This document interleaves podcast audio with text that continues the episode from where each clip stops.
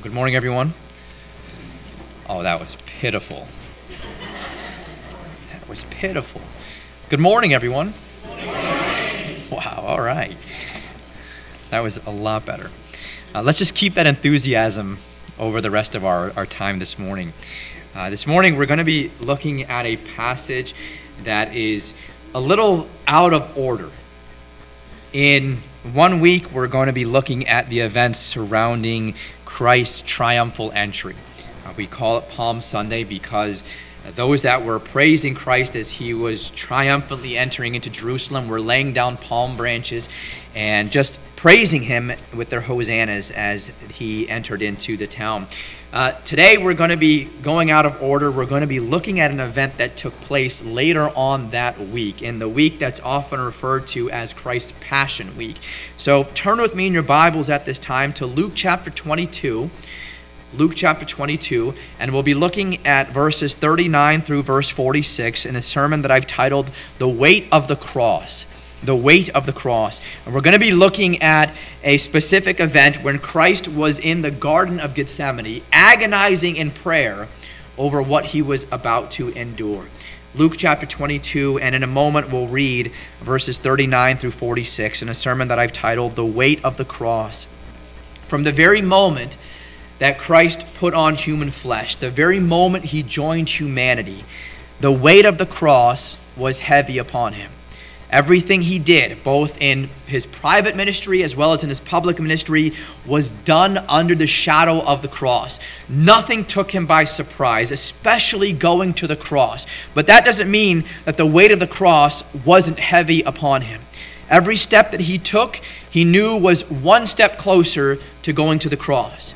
And knowing what the cross meant, the shadow of the cross became heavier and heavier the closer it got. Therefore, it comes as no surprise that Jesus, as we'll see here in Luke chapter 22, was, an, was in immense agony in the hours leading up to the cross, as he was here in the Garden of Gethsemane praying.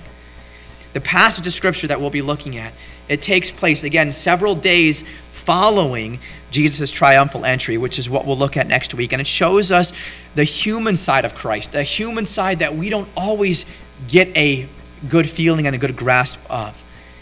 Jesus was completely God and at the same time completely man.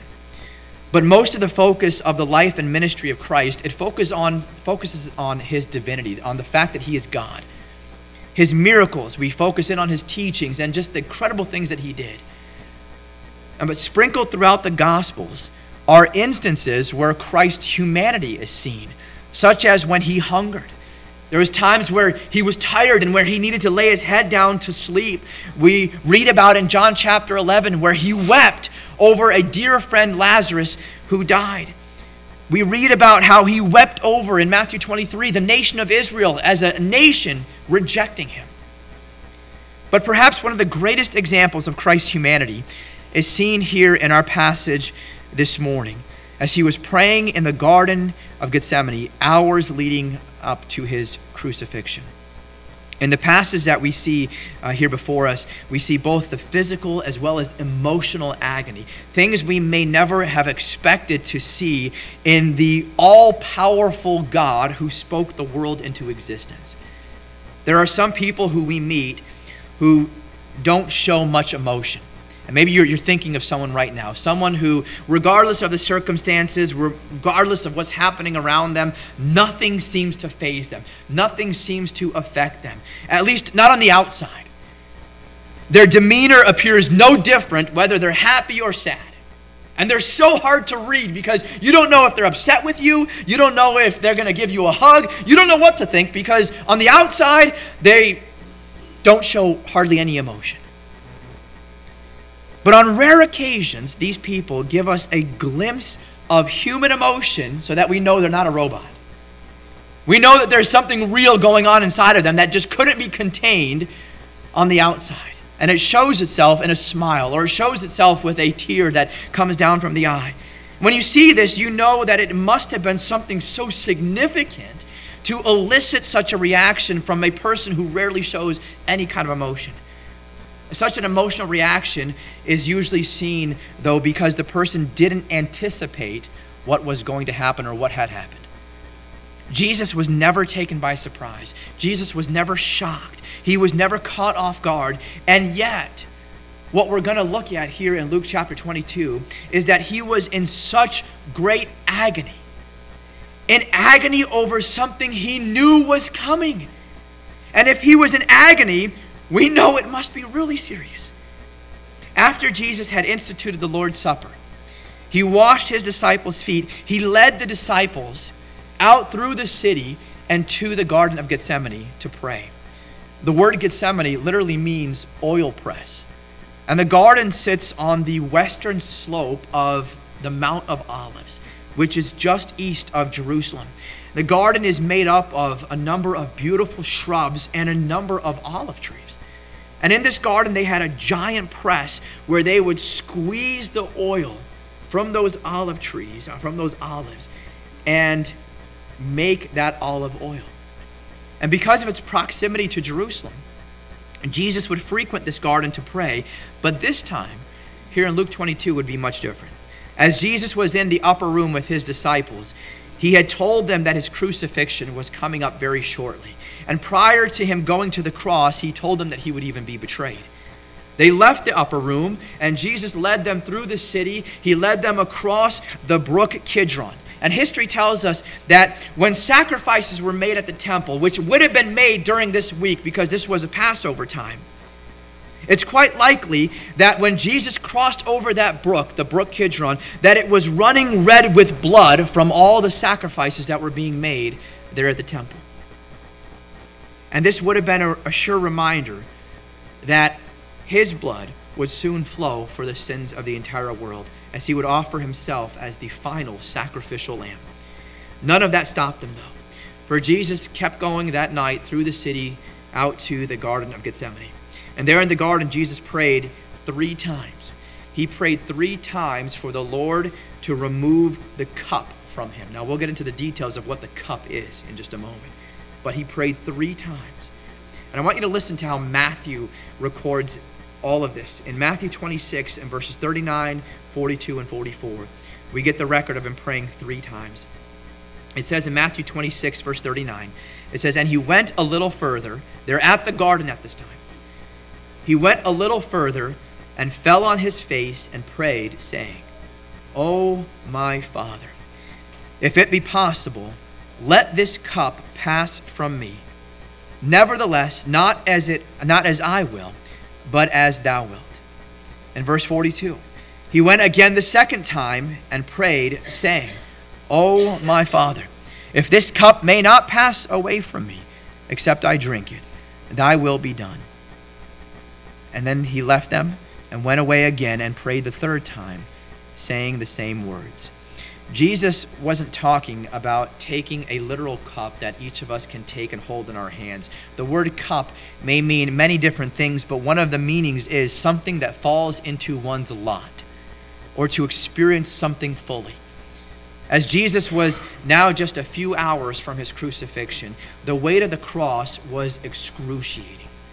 It was so heavy upon him that it was literally crushing him. As he was there in the garden, in fact, when Jesus was leading his disciples to the Mount of Olives to pray, I want you to listen to what a few verses prior to Matthew 26 and 39, what I just read to you, says. In Matthew 26, verses 36 to 38, they tell us just how Jesus felt physically as they were getting to the garden. In Matthew 26, 36 to 38, the Bible says, Then cometh Jesus with them unto a place called Gethsemane, and saith unto the disciples, Sit ye here while I go and pray yonder. And he took with him Peter and the two sons of Zebedee, and began to be sorrowful and very heavy. Then saith he unto them, My soul is exceeding sorrowful, even unto death. Tarry ye here and watch with me. He was laboring physically laboring as the weight of the cross was literally pressing down upon him. This was not the cup. As agonizing, as sorrowful as it was, this was not the cup that he prayed to be removed three times. He prayed three times for the Lord to remove the cup from him, but each time he prayed, he acknowledged that it was God's will for him to drink the cup from him and he would always do God's will. It was the cup of agony that Jesus would drink in the Garden of Gethsemane, and he would drink it alone. When Jesus first began his public ministry, many people loved him. The crowds loved him. He healed many that were sick. He healed a number of people that were diseased. He raised several people from the dead. He fed those who were hungry. He even gave sight to the blind. And on, and on several occasions, he, he did things that just remarkably changed the course of people's lives forever. At one point, as, as, well, as he drew all this attention from the multitudes, there were still many that refused to acknowledge who he was. But however, when Jesus began speaking of, of, the deeper internal or eternal matters of surrendering to Him, it didn't matter how many good things He had done, how many miracles He had done, how many undeniable feats He had done, which proved that He is indeed God. When He began talking about people surrendering themselves to Him and trusting in Him for salvation, many people turned away from Him.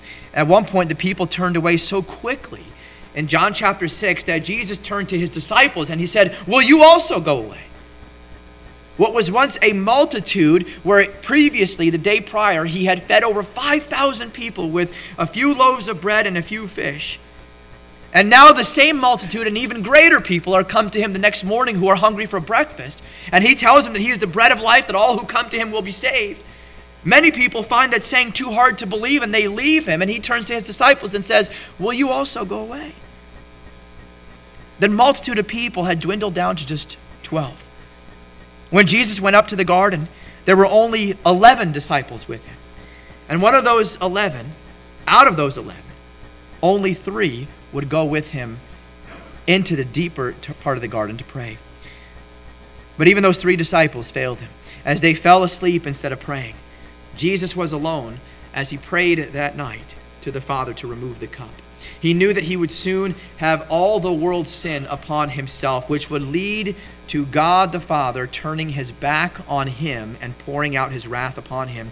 And he knew that he had to go through it all alone. And look at what we read here in Luke chapter 22 and verses 39 to 46. Luke 22, 39 to 46. And he came out and went as he was wont to the Mount of Olives, and his disciples also followed him. And when he was at the place, he said unto them, Pray that ye enter not into temptation. And he was withdrawn from them about a stone's cast, and kneeled down and prayed, saying, Father, if thou be willing, remove this cup from me. Nevertheless, not my will, but thine be done.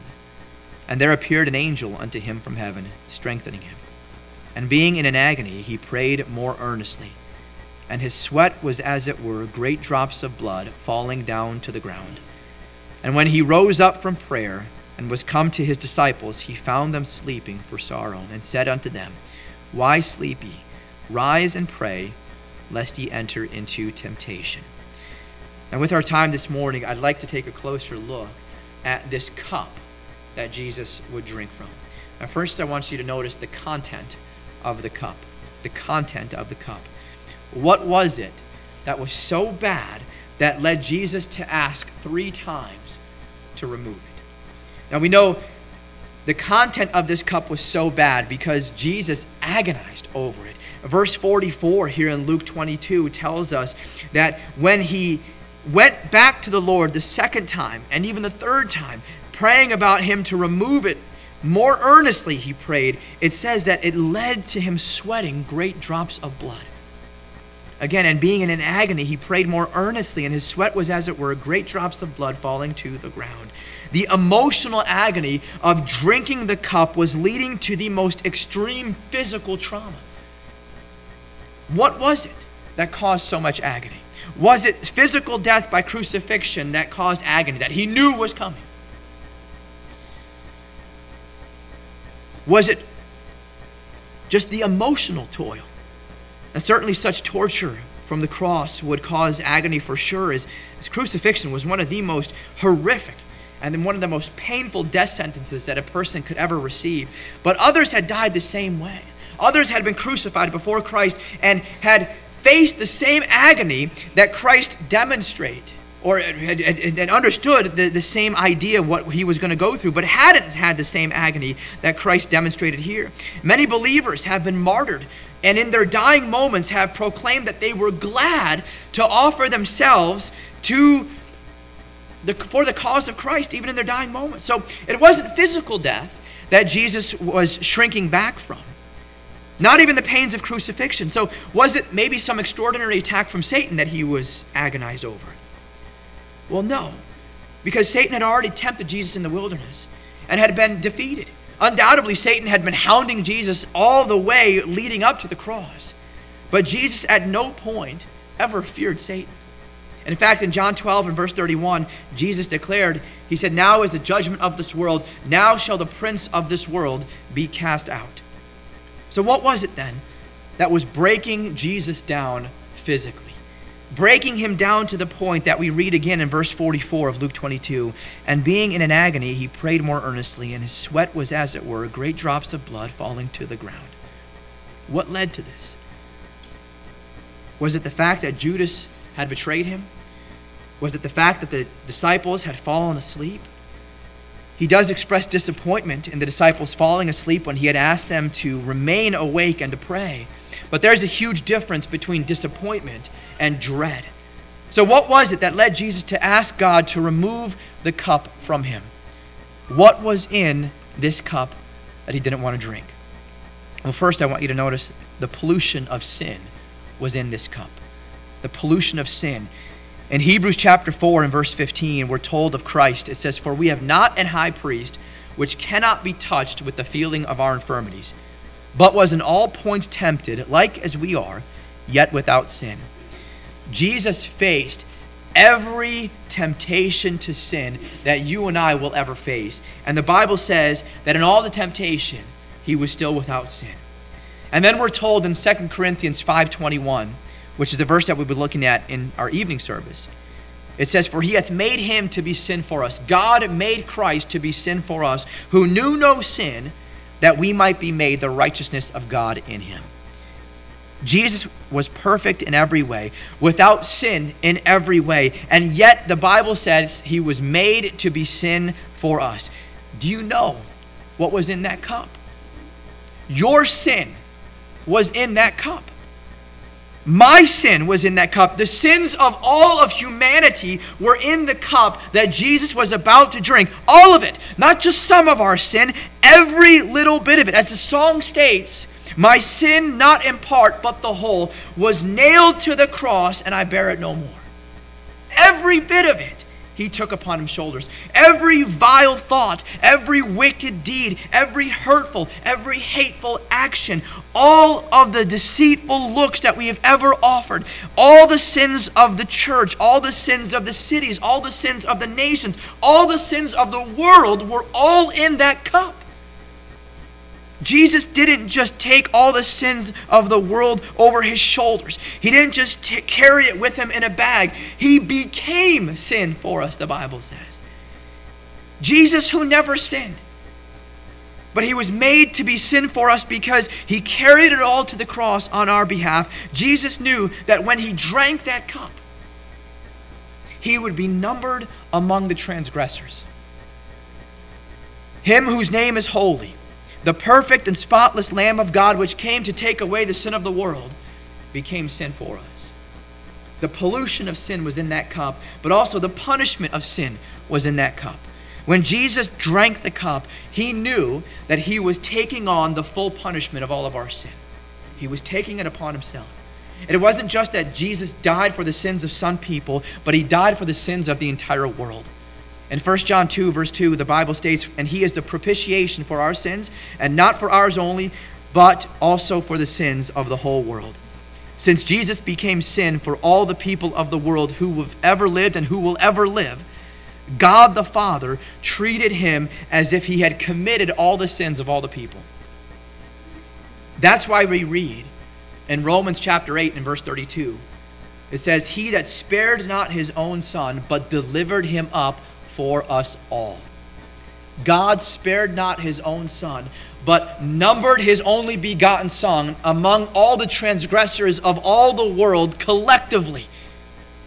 He poured it all, all of his wrath upon him. He took upon himself all of our sin. We read the same idea in, in Isaiah chapter 53 and verse number 10. It said, Yet it pleased the Lord to bruise him. He that hath he hath put him to grief, the Bible says. When Jesus took upon himself all of our sin, God the Father had to treat him as if he would have had to treat us. In Romans 6:23 the Bible tells us very clearly that the wages of sin is death. Therefore our sin deserved eternal punishment from God eternal punishment in hell. And Jesus knew that he was going to suffer the eternal torment of hell because when he drank the cup that has was polluted with all of our sin and had all the punishment of all of our sin, knowing that it deserved eternal punishment in hell, he knew this is what he was drinking. The weight of it all was pressing upon him in the garden, for he knew he was going to experience the pains of hell equal to what every human being deserved to suffer for all of eternity. Jesus knew he was about to suffer not just a portion of the wrath of God, but the full wrath of God for every sin, the only begotten of the Father, the one who has existed for all eternity, the one who spoke the world into existence, the one who had been eternally joined with the Heavenly Father, was going to be separated from him while he was upon the cross. Jesus knew the pain that he would experience would lead him to cry out from the cross, My God, my God, why hast thou forsaken me? Even though that cry would sound from his lips, Jesus knew that the righteousness and the holiness of God would lead him to forsake his only begotten Son because his only begotten Son had become sin for a sinful human race. It's hard to imagine. It's hard to imagine because our minds lack the ability to comprehend something far beyond our level of understanding. But Christ suffered eternity's worth of God's wrath for sin upon that cross. Eternity's worth of God's wrath for sin upon that cross. Our sin, whether individual or collective, is an eternal offense against a holy God. One sin is an eternal offense against a holy God.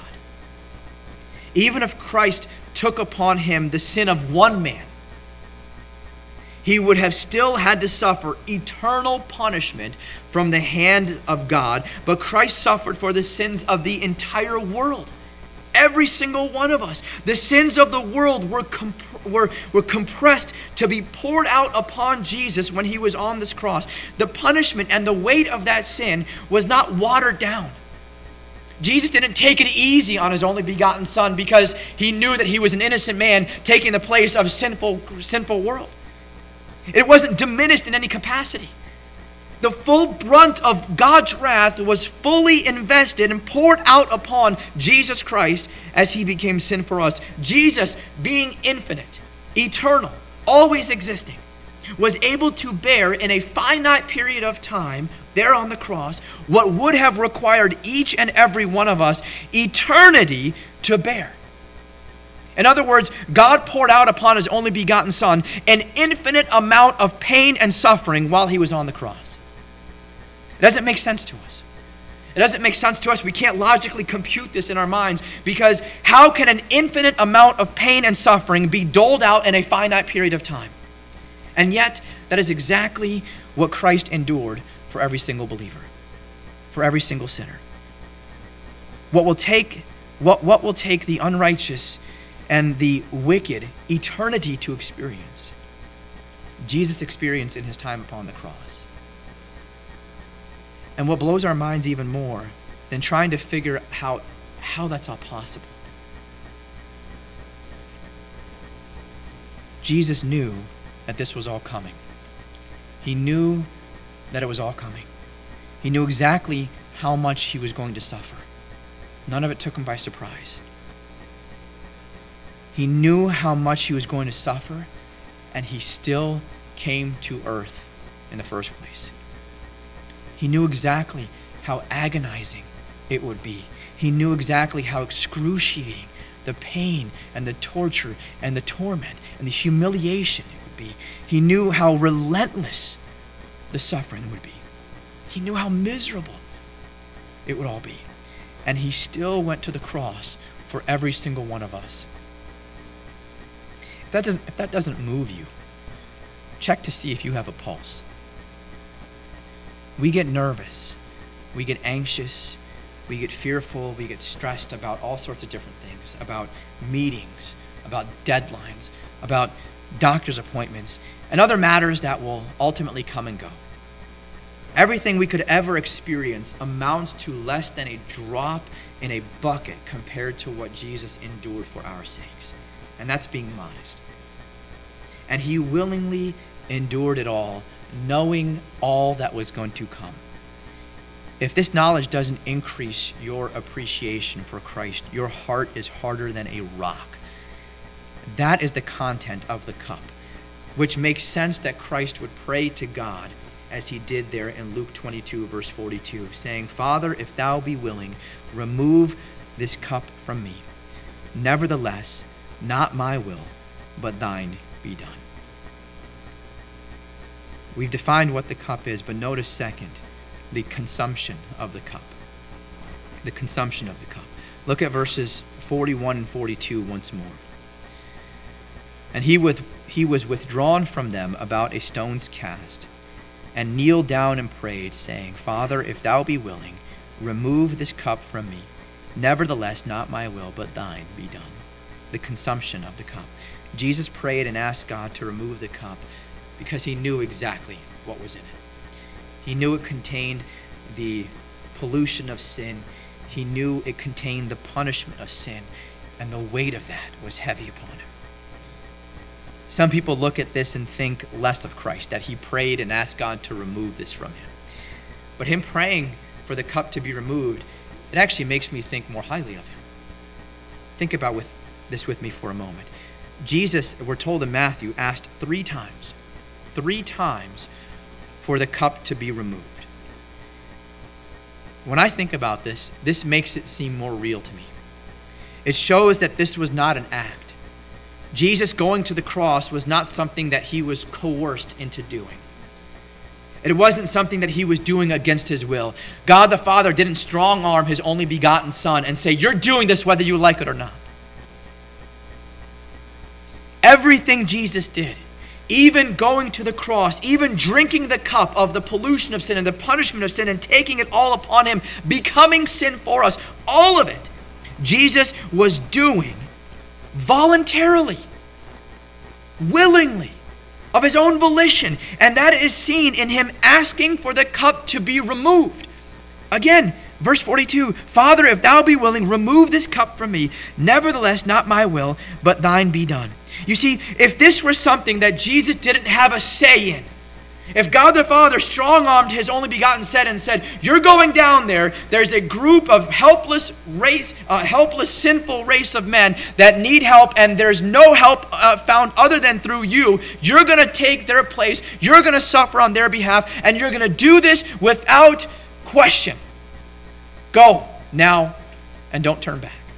If that was to say, and, and God the Father didn't allow him the opportunity to question, to, to hesitate, to be reluctant, and if he was strong armed in doing that, we wouldn't be reading what we read there in verse 42. Father, if thou be willing, remove this cup from me.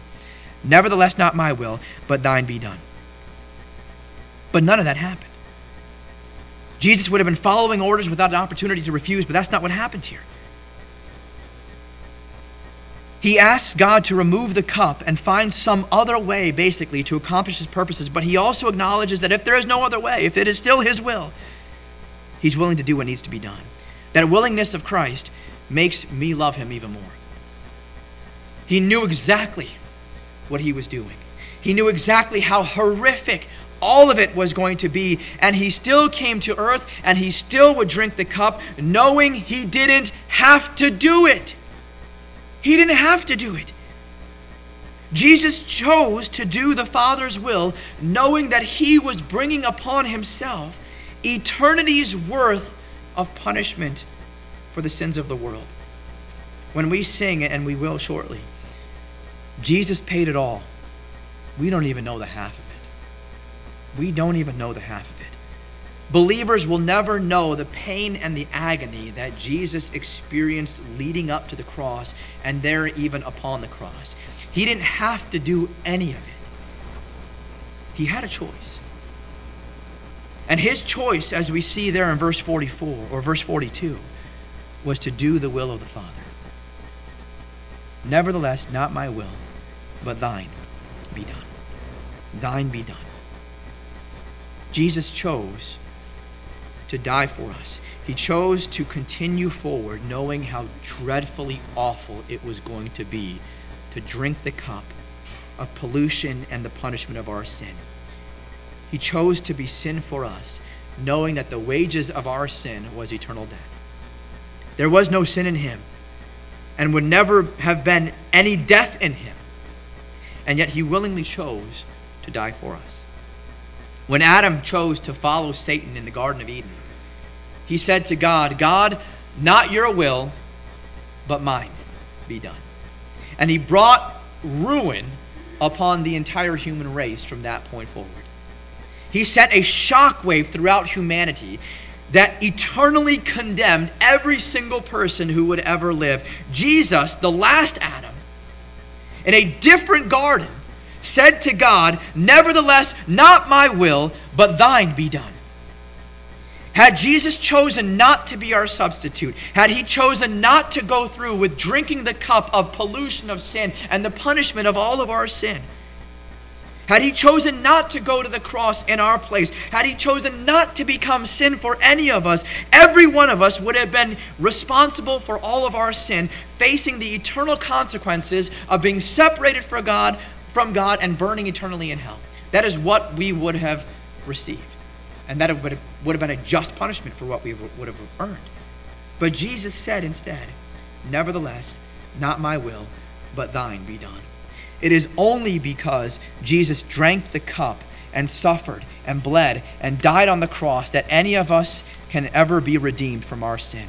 He took it all upon himself and he paid it all upon the cross. And this is really important for everyone to understand. There's not a single sin that goes unpunished. If God were to turn a blind eye to sin or to sweep some sin under the rug, he would cease to be God. God's holiness, therefore, requires sin, all sin, to be punished. And the cross was God's way of punishing all sin, but also the cross was God's way of forgiving the sinner. The only way sinners are forgiven is through Jesus Christ being our substitute upon the cross. Jesus taking our sin, Jesus receiving the punishment that we deserve to receive for all eternity. He took it upon himself and offered forgiveness for all who believe in him. 2 Corinthians 5:21, I read this earlier. It says, "For he hath made him to be sin for us, who knew no sin, that we might be made the righteousness of God in him." That second part of that verse, that we might be made the righteousness of God in Him, is the part where we receive forgiveness, where sinners receive forgiveness when they believe on Jesus Christ. Everything that Jesus did for us in drinking the cup was so that we might receive forgiveness. The punishment is fully paid for at the cross, but not everyone receives forgiveness. Only those who recognize that their sin was nailed to the cross with Christ, that the full debt of sin was paid for through the shed blood of Jesus Christ, that Jesus is the only means by which their sin can be paid for, and then believe on Him as their Savior. Only they receive that forgiveness. The offer of forgiveness is extended to all, but the offer of forgiveness is not received by all. Although the wages of everyone's sin was paid for at the cross, Many choose to remain unforgiven from their sin as they reject the notion that Jesus is the only means by which their sins can be paid for. I want you to notice, third, the communion of the cup. The communion of the cup. Earlier that night, Jesus was having the, the Passover feast with his disciples. And as they were there in that upper room, before they ever left to go to the Garden of Gethsemane, where he would pray here three times in our passage this morning, Jesus instituted what we refer to as the Lord's Supper. And I want you to listen to what he said in Luke 22 and verse number 20. Earlier on in this chapter, Luke 22 and verse number 20. Likewise, also the cup after supper, saying, this cup is the New Testament in my blood, which is shed for you. Before going to the Garden of Gethsemane, and praying that God the Father might remove the cup of suffering, the cup of pollution, the cup of punishment from sin from him, Jesus mentioned another cup. As he was with the disciples there in the upper room, celebrating this Passover meal and celebrating all that it meant and instituting something that would change how they viewed the Passover from this moment forward. He spoke of another cup there in verse number 20. Again, he says, Likewise, also the cup after supper. This cup is the New Testament in my blood, which is shed for you. What they didn't realize then was that he is instituting the communion cup. The cup of communion was only possible because of the cup of suffering that he would drink in just a short time later on. What a blessing it is that we never today have to, have to drink the cup of suffering the cup that holds all the pollution of our sin and all the punishment of our eternal sin, we never have to drink that because the communion of the cup was offered first. Jesus takes our sin and drinks it up.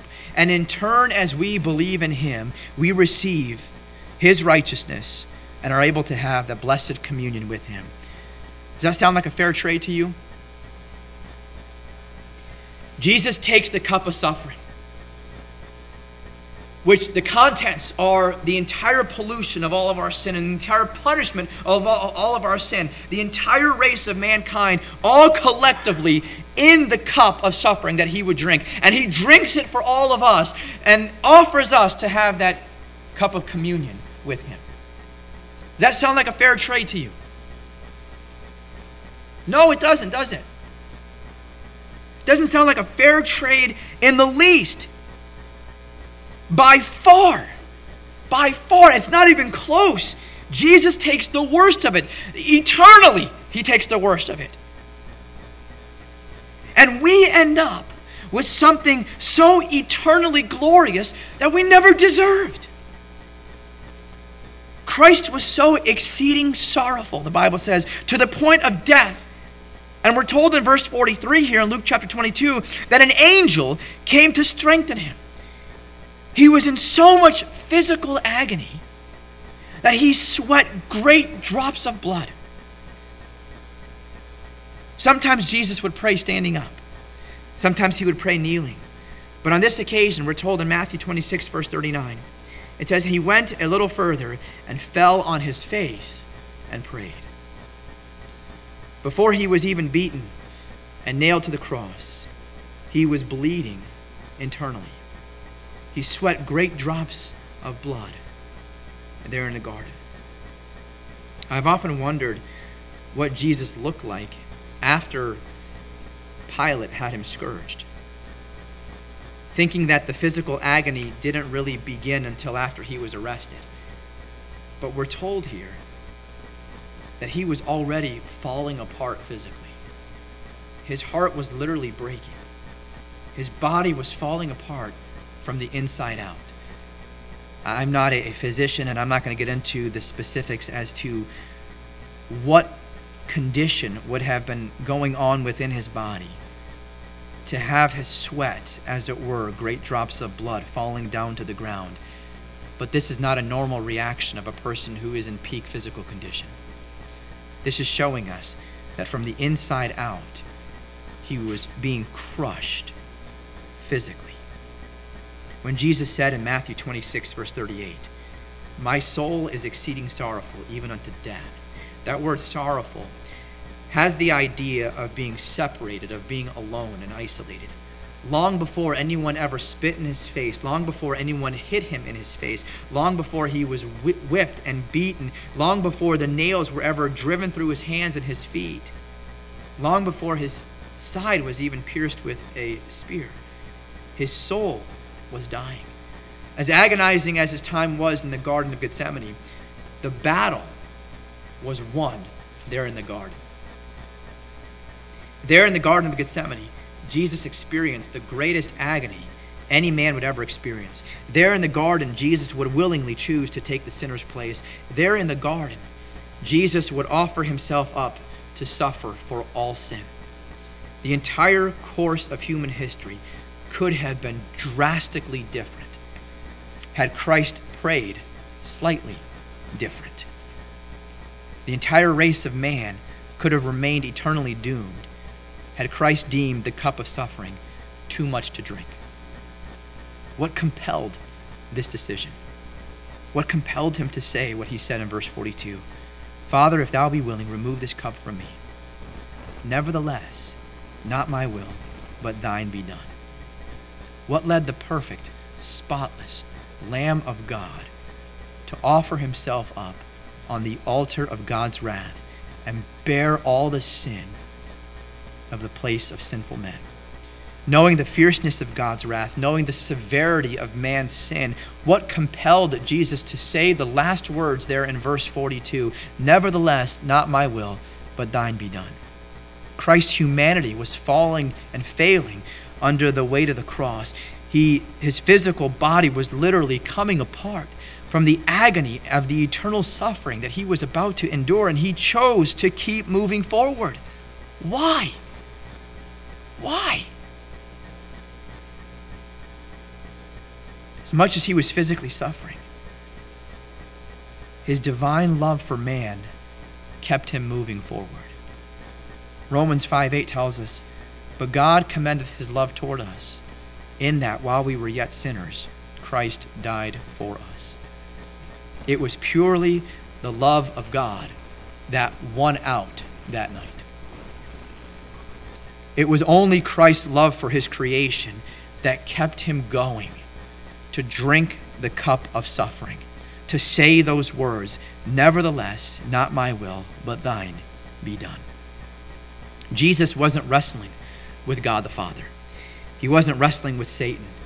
He was rest, wrestling with his humanity, and he was doing it for us. He fought his physical body and his soul that was exceeding sorrowful to the point of death and saw every sinner hopelessly lost and unable to save himself. And so he stayed the course. Nevertheless, not my will, but thine be done.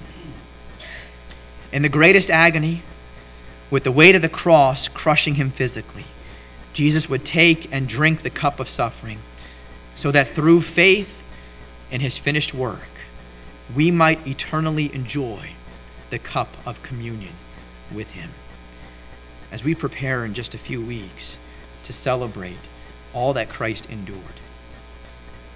And even with a limited grasp of the full scope of what Christ suffered, may we rejoice knowing that our Savior did indeed pay it all for us upon that cross, and that He did it purely out of a love that we may never understand here, but one day we'll be able to see Him face to face as we put our faith in Him and know what that love really feels like. He indeed paid it all, and He paid it all because He loves you. So let's pray as we close our time this morning, and as we think about those words as we sing them in just a moment. Let's think about them with joy as we consider all that He paid on our behalf. Heavenly Father, we thank you. And Lord, even the words thank you don't seem like enough. We know, Lord, that you indeed paid it all. Lord, because with your sacrifice, with you willingly offering yourself on our behalf, we know, Lord, that salvation became possible. Without it, Lord, we're hopelessly lost. But with it, believing in his finished work, Lord, we are eternally saved. Lord, while here on earth we may not see it all and understand all that you've done for us. Lord, we know that you've paid it all. You drank the cup of suffering so that through faith in Jesus Christ, we might be able to take up the cup of communion and fellowship with you eternally. I pray, Lord, that our hearts are united in joy, rejoicing together for the fact that we have a Savior who loves us enough knowing all that he would experience to suffer and to drink the cup that we should have spent eternity suffering and drinking.